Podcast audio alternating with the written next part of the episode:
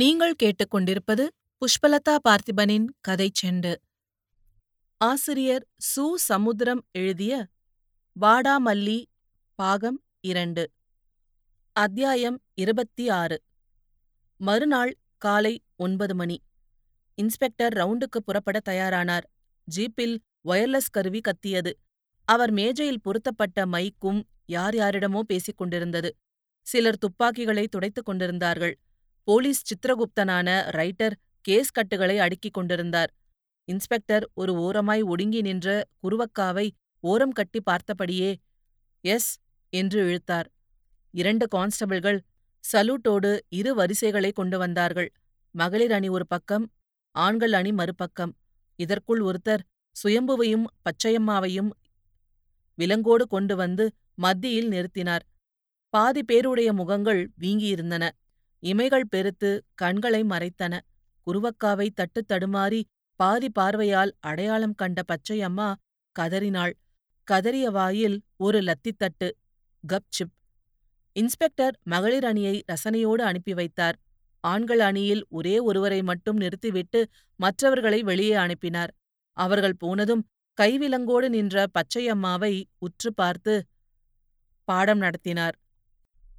உன் பேர்ல இன்னைக்கு மாற்றமில்ல, பச்சையம்மாதான்.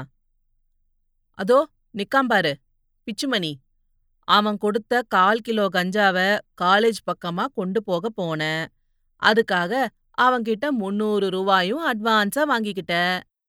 அதுக்குள்ள நானும் அந்த கான்ஸ்டபிளும் கஞ்சா கை மாறின போது வெடுக்குன்னு பிடிச்சிட்டோம். நல்லா ஞாபகம் வச்சுக்க, கோர்ட்ல சொல்லும்போது மாத்தி சொல்லிடாத, அப்புறம் லத்தி பிஞ்சிடும். பச்சையம்மா புலம்ப போனபோது குருவக்கா சிறிது தைரியப்பட்டு இன்ஸ்பெக்டர் முன்னால் வந்தாள். அவரை குனிந்து கும்பிட்டாள். சேவலாசனம் போட்ட முர்கே மாதாவை எப்படி கும்பிடுவாளோ அப்படி அந்த துப்பாக்கி மனிதரை கும்பிட்டாள். கும்பிடும் கையுமாக கெஞ்சினாள், சார் சார், நீங்க கூப்பிட்ட குரலுக்கெல்லாம் வரவங்க நாங்க. குடிசைக்கு நீங்க ஆள் சொல்லி அனுப்பினாலே போதும், நேர கோர்ட்டுக்கு வந்து செய்யாத குற்றத்தை செய்ததாயும் சொல்றோம், கை காசுலேயே அபராதமும் கட்டுறோம். இந்த ஒரு தடவை மட்டும் இந்த பச்சையம்மா செய்த குற்றத்தை கோர்ட்ல சொல்லுங்க சார். பொய் கேஸ் வேண்டாம் சார். ஏ குருவக்கா, கிண்டலா பண்ற? உன்ன மாதிரி பொட்டைங்க விபச்சாரம் செய்யறதா கோர்ட்ல வழக்கு போட்டா ஜட்ஜு சிரிப்பார். எனக்கே சிரிப்பு வரும். அப்புறம் கொஞ்ச நாளா உன்னை காணல, ஏன்? கூவாகம் கோயிலுக்கு போயிருந்தேன் சார். அப்புறம் கோர்ட்ல நாங்க செய்யற தொழிலே சொன்னா என்ன சார்? அப்படியாவது ஜட்ஜுக்கு கண்ணு திறக்கட்டும், சர்க்காருக்கு புத்தி வரட்டுமே. குருவக்கா, நீ ஓவரா போற, மாமூல் காரியாச்சேன்னு விட்டு வைக்க. அந்த பாசத்துலதான் சார் நான் பேசுறேன், வேற இன்ஸ்பெக்டரா இருந்தா பேச மாட்டேன் சார். தயவுசெய்து கேளுங்க சார், எங்கள மாதிரி பொட்டைகளை யாரும் வீட்டு வேலைக்கு சேர்க்க மறுக்கிறாங்க. சில்லற வியாபாரம் செய்தா பொறுக்கி பசங்க கிண்டல் பண்றாங்க.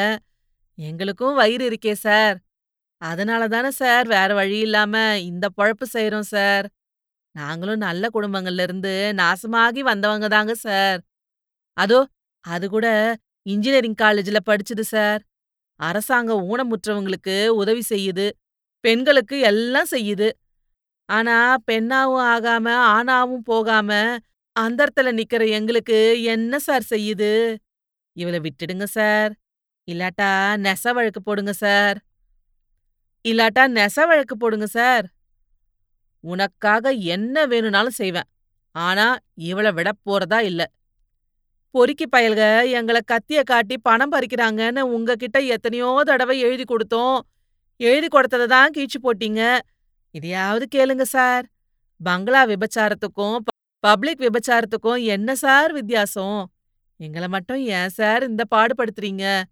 போலீஸ் உறவும் பணமரத்து நிழலும் ஒன்றுன்னு சொல்றது சரியா போச்சே சார். இந்த டேவிட், இவளையும் உள்ள தள்ளு. ஏண்டா பொட்டை பயலே, எல்லா பொட்டைகளும் சொல்ற மாதிரி நானும் உன்னை குருவக்கான்னு மரியாதையா பேசுறேன், ஐயோ பாவான்னு பார்த்தா அதிக பிரசங்கித்தனமா செய்யற. இந்தப்பா டேவிட்.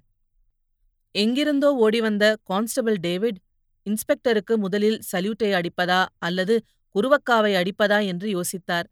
ஆனாலும் சல்யூட்டை விட அடிப்பதில் ஒரு சந்தோஷம் கிடைக்கும் என்பதால் குருவக்காவின் பிடரியில் ஒன்று போட்டார். இன்ஸ்பெக்டர் அதற்கு மேல் அடிக்காமல் தடுத்து விட்டார். பிறகு வெட்டொன்று துண்டொன்றாய் பேசினார்.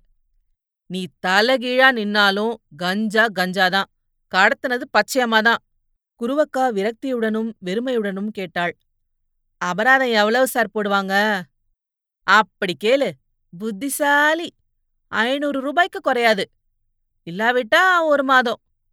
குருவக்கா பச்சையம்மாவை பார்த்தாள். அதில் பாதி குற்றப்பார்வை. பச்சையம்மா புலம்பினாள். உன் பேச்ச கேட்காதது தப்புதாங்க. ட்ரங்க் பெட்டிக்குள்ள பேப்பர் மடிப்புக்கு கீழே 200 ரூபா இருக்குது. ரிக்ஷா மணி பத்திரமா வச்சுக்க சொல்லி கொடுத்தது. மூர்கை மாதா படத்துக்கு பின்னால கஷ்டப்பட்டு வாங்கின 1/4 பவுன் தங்க மோதிரம் வச்சிருக்கேன். ஐயோ கடவுளே, என் மவளுக்காக பார்க்க, இல்லாவிட்டா அபராதம் கட்டாம ஜெயிலுக்கே போவேன். மகளே, என் மகளே, கவலைப்படாத என் மகளே. பச்சையம்மா சுயம்புவை நெருங்கப் போன போது அவன் வீராப்பாய் சிறிது விலகிக் கொண்டான். இன்ஸ்பெக்டர் உச்சரித்த டேவிட் என்ற வார்த்தை அவனை சிலிர்க்க வைத்தது. டேவிட், என் நிலைமைய பாத்தீங்களா டேவிட்? அன்றைக்கு என்ன காப்பாத்தினது மாதிரி இன்னைக்கும் காப்பாத்துவீங்களா டேவிட்? இந்த பச்சையம்மாவால நான் படுற பாட்ட பாருங்க டேவிட். பாவம், அவளும்தான் என்ன செய்வா டேவிட்? குருவக்கா இன்ஸ்பெக்டரிடம் நல்ல வார்த்தை கேட்டுவிட்டு போக வேண்டும் என்பது போல் கால்களை தேய்த்து தேய்த்து நின்றாள். அவரோ எதையும் படிக்காமல் கையெழுத்து கையெழுத்தாய் போட்டுக்கொண்டிருந்தார். உடனே குருவக்கா பச்சையம்மாவை பார்த்து, கோர்ட்டுக்கு வாரேன்னு குரல் எழுப்பாமலே அந்த வார்த்தைகளை மனதுக்குள் சொல்லி அதற்கேற்ப உதடுகளை ஆடவிட்டாள். பிறகு மெல்ல மெல்ல நகர்ந்தாள். இதற்குள் சகல போலீஸ் சம்பிரதாயங்களையும் உணர்ந்த ஒரு போலீஸ்காரர் பச்சையம்மாவின் விலங்கு பூட்டை திறந்தார். சுயம்புவின் விலங்கும் திறக்கப்பட்டது. இன்ஸ்பெக்டர் முகத்தை திருப்பாமலே ஆணையிட்டார். பச்சையம்மாவை மட்டும் வேன்ல ஏத்து, சின்ன பொட்டைய பற்றி அப்புறம் யோசிக்கலாம், பின்னால கொண்டு போய் நிறுத்து. ஒரு கையில் 2 விலங்குகளை வைத்துக் கொண்டிருந்த கான்ஸ்டபிள் ஒருவர் இன்னொரு கையால் சுயம்புவின் கையை பிடித்தெழுத்தார். பச்சையம்மா இன்ஸ்பெக்டரை காலை தொட்டு கும்பிட்டாள். கும்பிட்ட கையோடு நிமிர்ந்தாள். நான் பெறாம பெற்ற பிள்ளை சார், என்னோட அனுப்பி வைங்க சார், அவளுக்கும் சேர்த்து அபராதம் கட்டுறேன் சார்.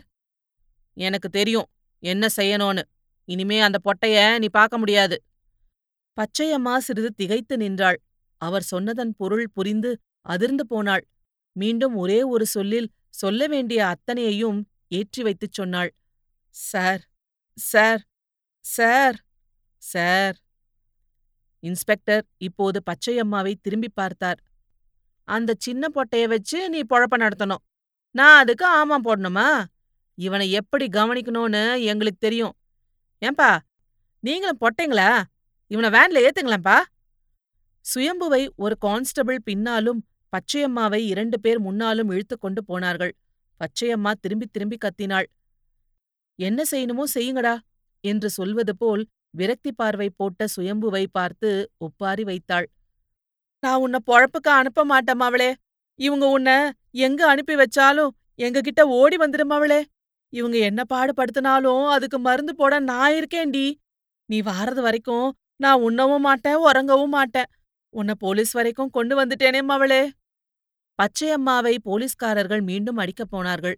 அவளோ வாயிலும் வயிற்றிலும் தலையிலும் அடித்துக்கொண்டு கால்களை தரையில் தூக்கி தூக்கி போட்டுக்கொண்டும் அல்லோல கல்லோலப்பட்டதால் அந்த போலீஸ்காரர்களுக்கு அவளிடம் அடிக்க இடம் கிடைக்கவில்லை.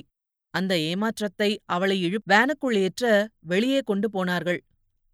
இதுபோன்ற பல சுவாரஸ்யமான கதைகளை கேட்க கதை செண்டு சேனலை லைக் பண்ணுங்க, கமெண்ட் பண்ணுங்க, ஷேர் பண்ணுங்க, மறக்காம சப்ஸ்கிரைப் பண்ணுங்க. நன்றி.